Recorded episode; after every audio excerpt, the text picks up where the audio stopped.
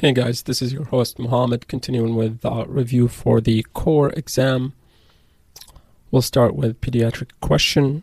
What is periventricular leukomalacia? This is a white matter injury related to prematurity seen in the periventricular location and presents with cavitation and cyst formation.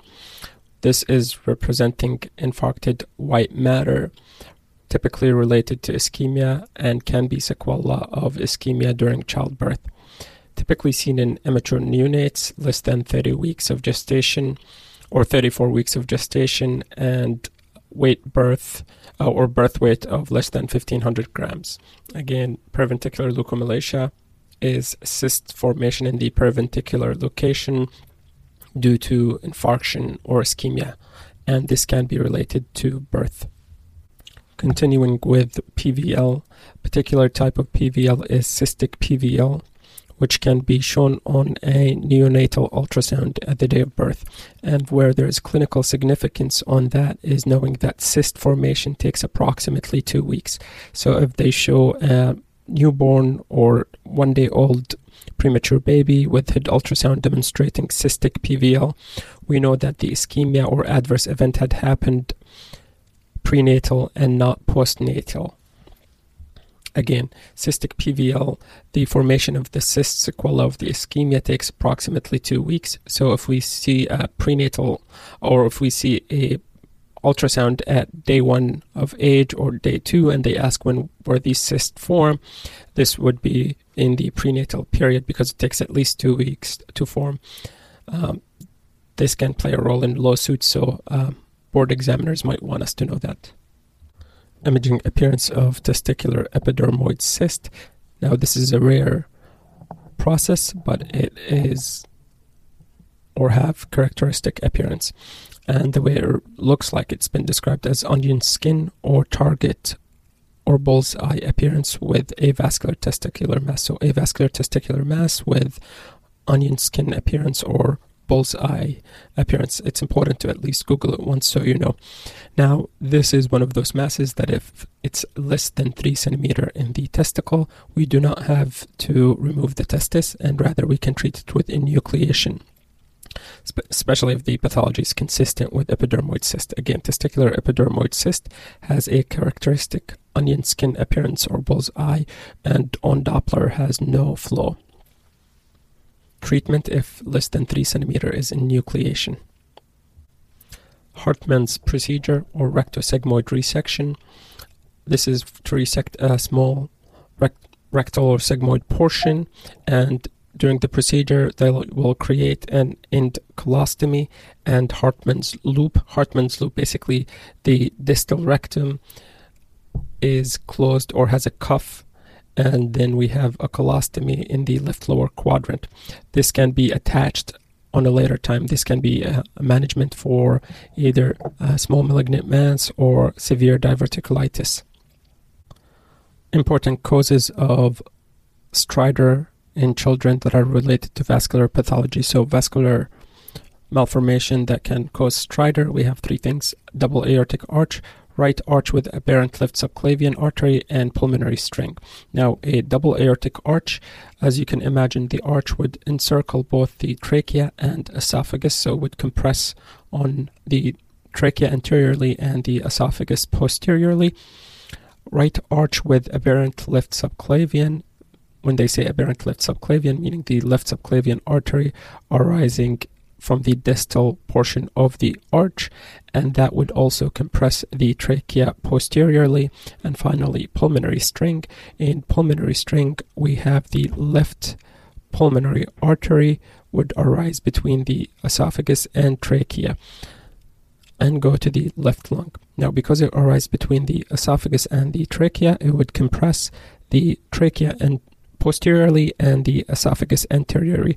anteriorly. So the right arch, double right arch, and right arch with apparent, aberrant left subclavian both compress the esophagus posteriorly or have posterior esophageal impression.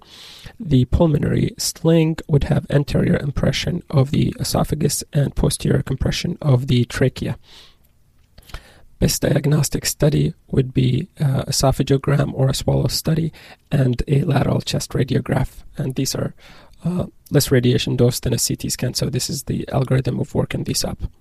Again, important causes of vascular uh, stridor is double aortic arch, right arch with aberrant left subclavian, and pulmonary artery sling.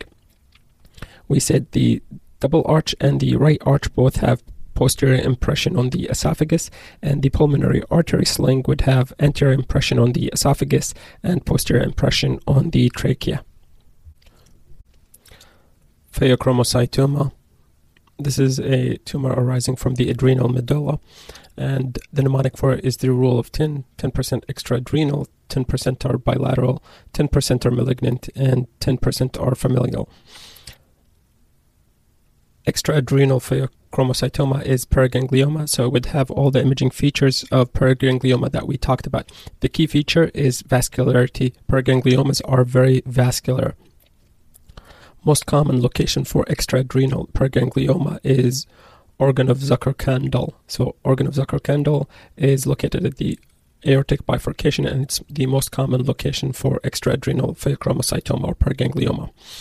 For imaging studies, as we said, it's very vascular, so it would be it would enhance intensely on contrasted studies. And on MRI, there's the salt and pepper appearance. The pepper or flow voids is due to the increased vascularity. It would be heterogeneous when very large due to necrosis, and it would be hyperintense, really hyperintense on T2 imaging. It's been described as a light bulb on T2 MRI. Now, for metastatic workup, we have the nuclear study, particularly I-123 MIBG, is used for metastasis for adrenal pheochromocytoma. Again, I-123 MIBG is used for metastatic work uh, evaluation for pheochromocytoma. Just to summarize, paraganglioma, heterogeneous when large due to areas of necrosis, very bright on contrast because of vascularity, and in two, on T2 MRI been described as a light bulb. What is meconium plug syndrome? That is not meconium ileus. We're not talking about the CF or cystic fibrosis complication. We're talking about meconium plug syndrome. It's really a bad name. Other names for it are small left colon syndrome or functional immaturity of the colon. This is typically seen. So the colon really is normal, except there's not a lot of uh, fecal material that went through it, and so it's small. The left colon. So small left colon is a better name for it. It's typically seen with infants of diabetic mothers or mothers who received magnesium sulfate, typically for eclampsia. Again, infants of diabetic mothers or mothers who received magnesium sulfate for eclampsia. The treatment for meconium plug syndrome or small left colon syndrome or functional immaturity of the colon is water soluble enema. So, water soluble enema is the treatment for it, and it would show multiple filling defects in the colon and small, small colon or small caliber of the colon. What is Klatskin tumor? This is a particular type of tumor or particular type of cholangiocarcinoma or cancer of the bile duct that occurs near the confluence of the right and left duct. It presents as a mass on the ducts that obstructs the duct, so we will see dilated biliary ducts. And we will see, if it's advanced, we'll see capsular retraction because of chronic uh, atrophy or chronic destruction of biliary system that causes retraction of the liver capsule. Again, Klatskin tumor is cholangiocarcinoma, particularly at the hepatic hilum, causes abrupt termination or abrupt cutoff of the biliary duct can cause lateral segment atrophy because of long-standing obstruction, which lead to capsular retraction of that segment that is involved. And it's really very difficult to see on contrasted study because it's a, just similar to pancreatic adenocarcinoma, which is not very enhancing, so you'll see a dark lesion at the hilum. Encephalomalacia is a term to describe softening or loss of brain parenchyma with or without gliosis, and it's a late manifestation of brain infarction. Again, encephalomalacia is loss of brain parenchyma. Typically, that, that area would be felt with CSF. Imaging finding associated with emphysematous cholecystitis, what we see obviously what is emphysematous cholecystitis is air within the gallbladder wall due to you know, infection. This present with on ultrasound with dirty posterior shadowing. This is because there is air in the gallbladder wall. It's also been described as ring down artifact. Ring down artifact is the artifact caused by gas bubbles.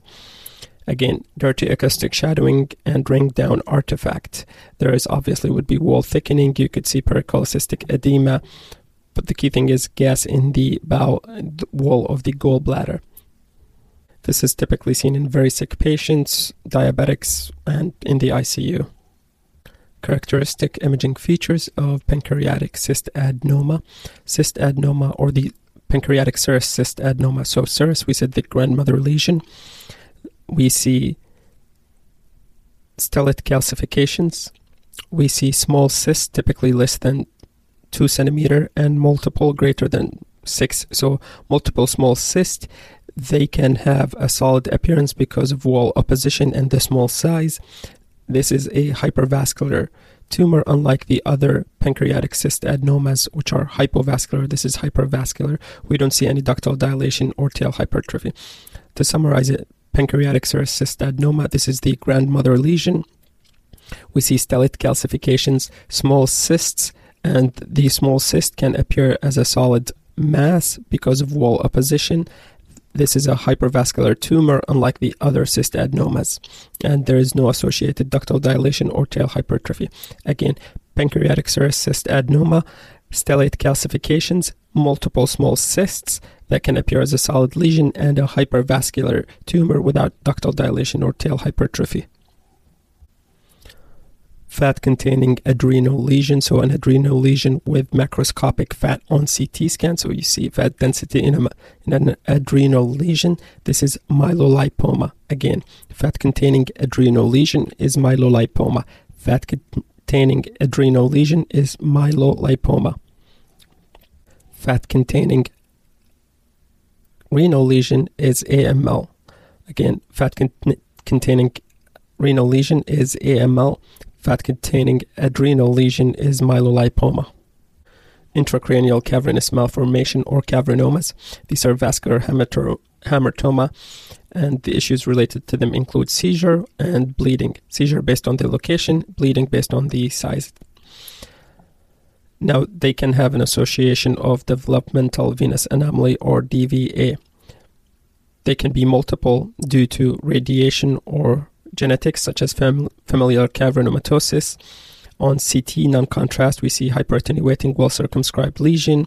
On CTA and angiography, these lesions may be occult, and on MRI, they'll have a popcorn appearance on T1 and mixed T2 signal on T2 because of the uh, timing of the bleed. Again, intracranial cavernous malformation or cavernoma, small vascular lesion can bleed or cause seizure, sometimes are associated with developmental venous anomaly and can be familiar or post radiation. Utility of PET scan in breast cancer can evaluate for metastasis and treatment response. It's not used as a screening tool for breast cancer again for metastasis and treatment response. I think this is about 15 minutes, so I'll stop here for today.